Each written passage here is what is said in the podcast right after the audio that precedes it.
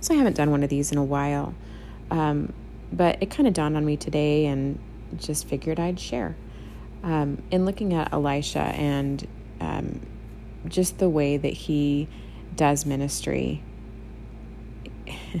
there's I've been in church ministry for for years and years, um, and one of the things I, have seen, and it's really um, created a really bitter taste in my mouth toward the American church in general, is putting the guy who's speaking in the front of the church on this pedestal, and and how how really splintered and fractured that can make a church body when that man become you know shows himself that he's a man does something wrong um, has a failure of some sort in his life whether it be a moral failure financial failure um, what have you um, it puts him in an impossible situation and position and the rest of the church then wavers in their faith and there's been church splits and division in the church um, just because of this practice and I think a, a big part of that comes down to the heart of that man.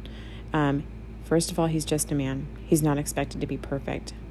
But if he really examines himself, or whoever is called by the Lord really examines themselves and compares themselves to, for instance, Elisha, an incredible prophet, but the way he does ministry 100% turns everything back to the Lord. He, he understands that he is a tool in the shed and God is choosing to use him, that he is nothing special without God. And and how he is special is 100% because of God. He doesn't accept accolades, he doesn't accept gifts. He's he's honestly doing this to serve the Lord and be a servant of the Lord. And if you're in ministry, if you're considering going in ministry, I I encourage you to look back at this prophet of the Lord and compare your heart genuinely behind closed doors without anyone. Just really examine your heart that that you're in it for the right reasons because if you're in it if you find yourself really hoping that this is a great sermon um, so that people give you a pat on the back um, for the accolades um, and I know it feels really good to get compliments, but if you're doing it in hopes of getting compliments, check yourself.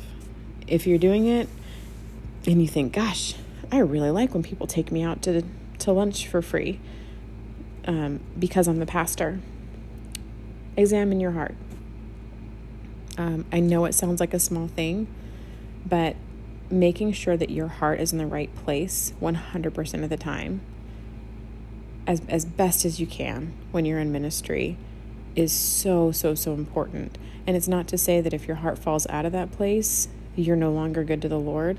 It might just mean that you need to take a step back and get your head right and get your heart right with the Lord and then be prepared to go back um, because you are just a man. you're just a tool in the shed. You really are nothing special unless the Lord is going to use you for something special. So, that's all. Just thinking out loud.